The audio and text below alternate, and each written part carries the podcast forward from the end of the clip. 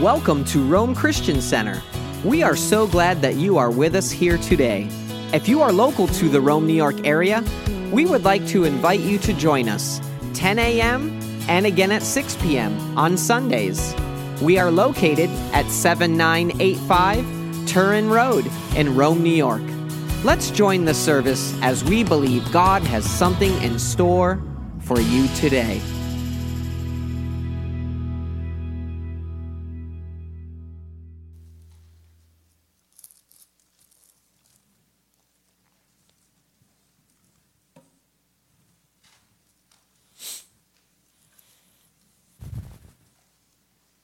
Where would you be without him? Where are we going without him? What's our future look like on this earth without him? What does eternity look like without him when we step out of our bodies? At any time. Because we don't know the day or the hour. What does it look like? It looks bleak and it looks dark. But with Jesus, it looks light. It looks life. It looks love with Him. Thank you, God. Psalm 85. Did you wear your ears today? Amen. Are you ready?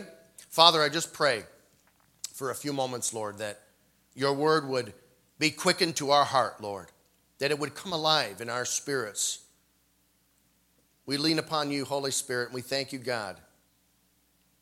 In Jesus' name, amen. Amen. Lord, I, want God to speak to me today. Do you know that when God speaks, we come alive? Man shall not live by bread alone, but by every word that proceeds out of the mouth of God. Jesus said, Most assuredly, I say to you, the hour is coming and now is when the dead are going to hear the voice of the Son of God, and those that hear his voice will live. When we hear his voice, we come alive. When, when Lazarus was dying, Jesus said, I am going to wake up Lazarus. The Bible said that Jesus loved Lazarus and Mary and Martha. He had a great love for them, for their family. And Jesus said, Because I love them, I'm going again to Judea. I'm going because Lazarus has to hear my voice. He's going to hear it from out of the grave. He's going to hear me call him forth, and he's going to live. And what a great day it was when we heard the voice of the Son of God and we turned our hearts toward him and we began to live again. God reminded me recently that we're either busy living or busy dying, one or the other. I suppose there's a purgatory in the middle, maybe. There's a realm of passivity, the procrastinated state of unhappiness, maybe. I've lived there. But usually, we're either busy living and following God or dying in discouragement. And God says, I want you to live. I've come today, Jesus says, so that you can hear my voice and so you can live. And you say, Well, Lord, I heard your voice a long time ago. You know, I gave my heart to the Lord. God says, I want to revive you again. I want you to hear my voice and I want you to be revived. I want you to come alive. Literally, the word revive means come alive again. I want to come alive again. I want to feel the life of God. I want to hear the voice of God. I want to know His presence and I want to come alive on the inside. Jesus had a rebuke for the Revelation church in Revelations chapter 3. It was the church of Sardis. The italicized heading in my Bible says the dead church.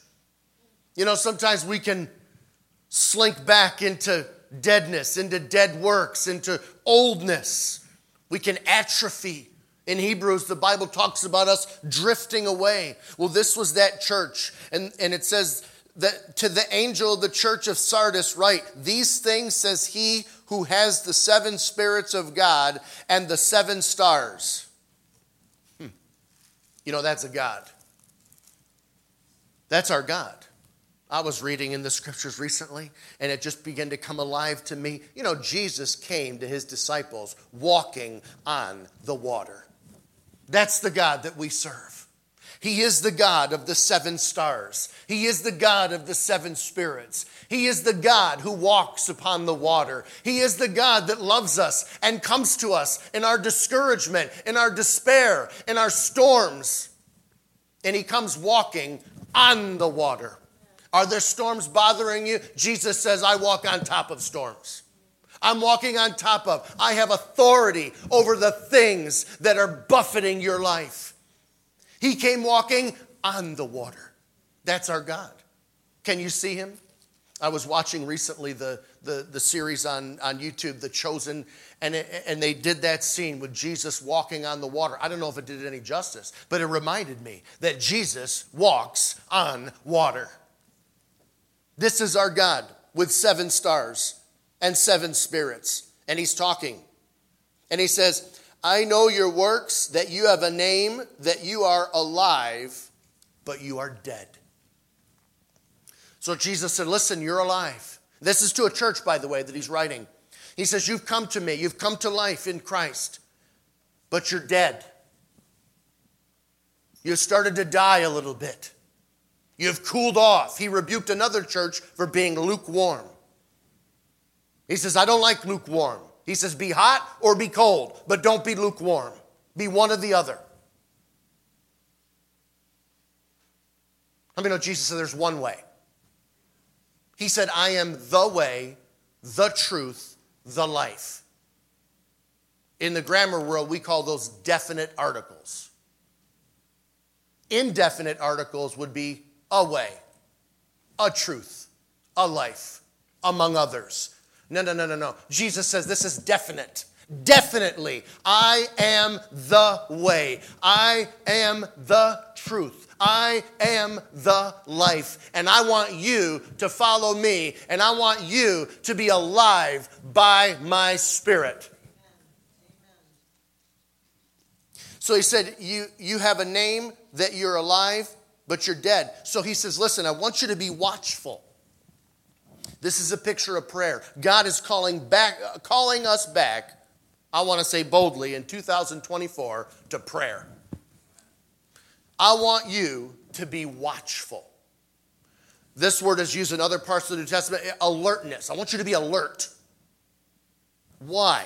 Why do I want? Because this is our destiny. This is our identity. This is our disposition as sons of God as sons of the day and not of the night. Do you know that you're a son of the day? You're a daughter of the day. You're not a daughter or a son of the night where people sleep, the Bible says, and when they get drunk. No, the Bible says we are sons and daughters of the day. 1 Thessalonians chapter 5. But you, brethren, talking to us, are not in darkness so that the day should overtake you as a thief. So Jesus says, When I come back, I'm going to come back, and he compares himself to a thief in the night. And he says, Some people are not going to be ready for my return, and I will come, metaphor, like a robber would come at night. And he said, No one is going to escape. I'm coming to everyone. But he says, There are people that are going to be in the light, and that are rejoicing at my presence. They're ready, they can see me. And then there are people that are going to be in darkness. You, and if you're following me, I'm in 1 Thessalonians 5 5. You are all sons of light and sons of the day. We are not of the night nor of darkness. That's who you are. That's who I am. We are sons of the light and sons of the day. Therefore, he says, don't sleep as others do, but let us watch and be sober. Because those who sleep, sleep at night, and those who get drunk, get drunk at night. But let us who are of the day, say, That's me, be sober. Putting on the breastplate this is such a wonderful application. Every day, Lord, let us put on the breastplate of love and faith, and as a helmet, the hope of salvation. For God did not appoint us to wrath. In other words, God says, I've scheduled a day when I'm coming back. I've got an appointment with you. I'm coming back. And when I come back, the appointment that I have with you is for life and eternity. I have not appointed you to death and wrath, but I have an appointment with you. When I come back, you are going to live with me forever in glory. I heard Lester Sumrall say one time that he, he's looking forward to death. He says, That's an experience I haven't had yet. Not like he wants to die tomorrow, but he was so close to God, so convinced, so full of faith that he said, When it happens, this is going to be great. I'm going to see Jesus. I'm going to keep that appointment. That one's going to stay in my iPhone. I'm going to keep that on my Google Calendar. That's one that I know God says I'm appointed for. Amen. So Jesus says, listen, I want you not to be dead. How do we avoid deadness? By maintaining a disposition of prayer and self control. He says, I want you to be prayerful. I want you to be watchful. I want you to be alert. I want you to be self controlled so that you're ready and so that you're living in life and so that you're living in the day. Did you find Psalm 85 yet? Lord, you've been favorable to your land. You've brought back the captivity of Jacob. You have forgiven the iniquity of your people. You've covered all their sin. You've taken away all your wrath. You have turned from the fierceness of your anger. Restore us, O God, of our salvation, and cause your anger toward us to cease. Will you be angry with us forever? Will you prolong your anger to all generations? Will you not revive us again? That your people may rejoice in you. Show us your mercy, O Lord, and grant us your salvation. I will hear what God, the Lord, will speak, for he will speak peace to his people and to his saints, but let them not turn back to folly. Surely his salvation is near to those who fear him, that the glory may dwell in our land. Mercy and truth have met together, righteousness and peace have kissed. Truth shall spring out of the earth, and righteousness shall look down from heaven. Yes, the Lord will give us what is good, and our land will yield its increase. Righteousness will go before him, and shall make his footsteps our pathway. Amen. God wants to revive us again. Verse 6 says, Will you not revive us again, that your people may rejoice in you? God wants to revive our spirits, He wants them to come alive again. Notice that before the psalmist's prayer for revival, he looks back upon what God has done. And he says, Lord, you've been favorable. God's favor has come upon our lives. He said, Lord, you've brought us back. The redemption that's in Christ has come into our lives. Lord, you have forgiven the iniquity. God has forgiven our sins at the cross. You've covered all of our sin. When God told me at 37 years old that I would have died, I know I could tell you how I would have died. And it would have been a death through the sin that I was living in. The Bible says God covered that. He forgave that. He removed it as far as the east is from the west. He's taken it away. But I'm not 30, I'm not 37 anymore. I'm 45. And I still need God in my life the same as when I did back then. I still need to be alive and hear his voice the same now as I did back then. I still need to keep walking with him and be energized by Him and have hope in my life that I felt when I first gave my life to Christ right now as I did back then. And God wants to revive me, hallelujah, by his Spirit right now, as he did back then, by the Spirit of the living God. And God knows how I have a tendency to drift and to forget and to get into the flesh. But he's faithful if we'll call upon him. Notice the psalmist's prayer in verse 4 Restore us, O God, of our salvation. A while back, I did a study on this and I saw that restoration equals repentance. How many of you remember that? It's okay. Restoration equals repentance. Some translations say, Turn us back, Lord. Because God knows that the way to revival, the way to life, the way to hope, the way to everything that we need in Him is when we turn back to Him. When we set our hearts, and I'm talking about our hearts now, turning our hearts back to the Father, turning our hearts to Him in humility. Will you not revive us again? The Bible says in Psalm, excuse me, Isaiah 57, that God will revive the spirit of the humble. God revives the spirit of the contrite. God revives the spirit of those that have a repentant heart. And that's what he's asking for. And it's interesting that he actually asks God to help him do that. Can we be so humble as to do that? The New Testament, draw our hearts to you, Lord. Draw my heart to you, Lord. Help me, Lord. I'm getting independent again, Lord. I'm getting bitter again, Lord. I'm beginning to get discouraged again, Lord. Would you please draw me to you and turn me back to you, Lord? I can't do it myself. I need your spirit to help me, Lord. Turn me back, Lord. Restore me so that I can be revived and come back to life.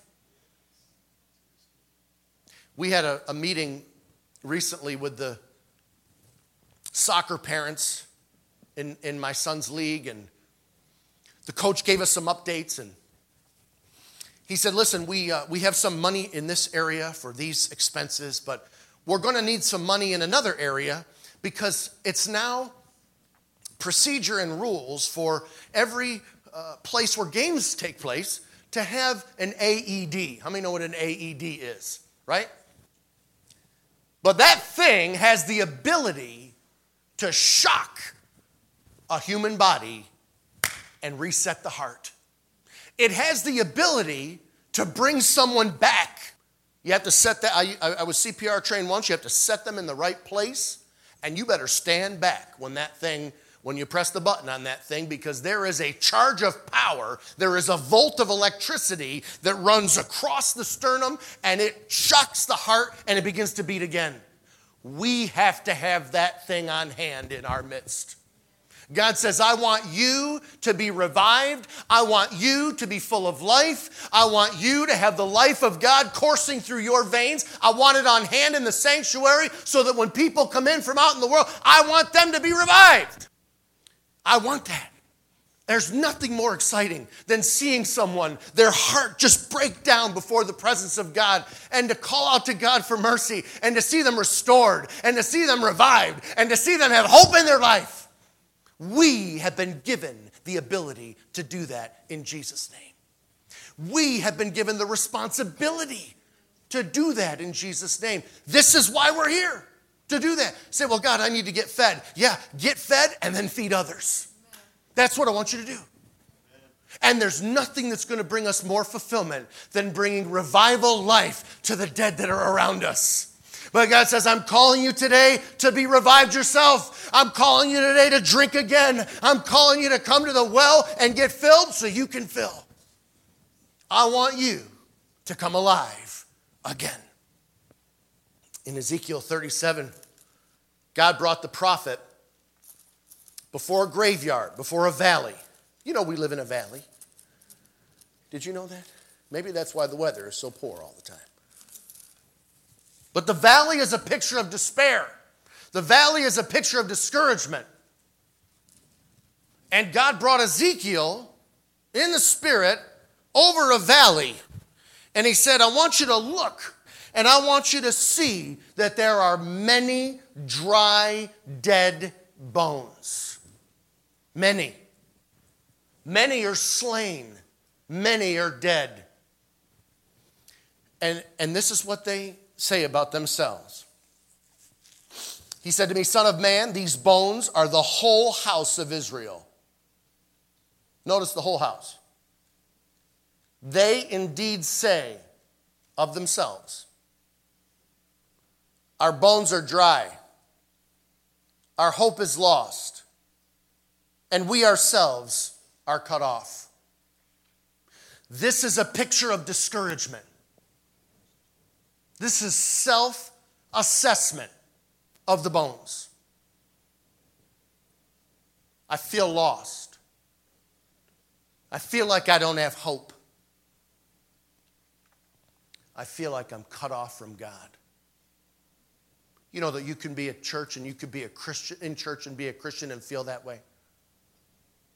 That the enemy can wreak oppression and havoc in your life.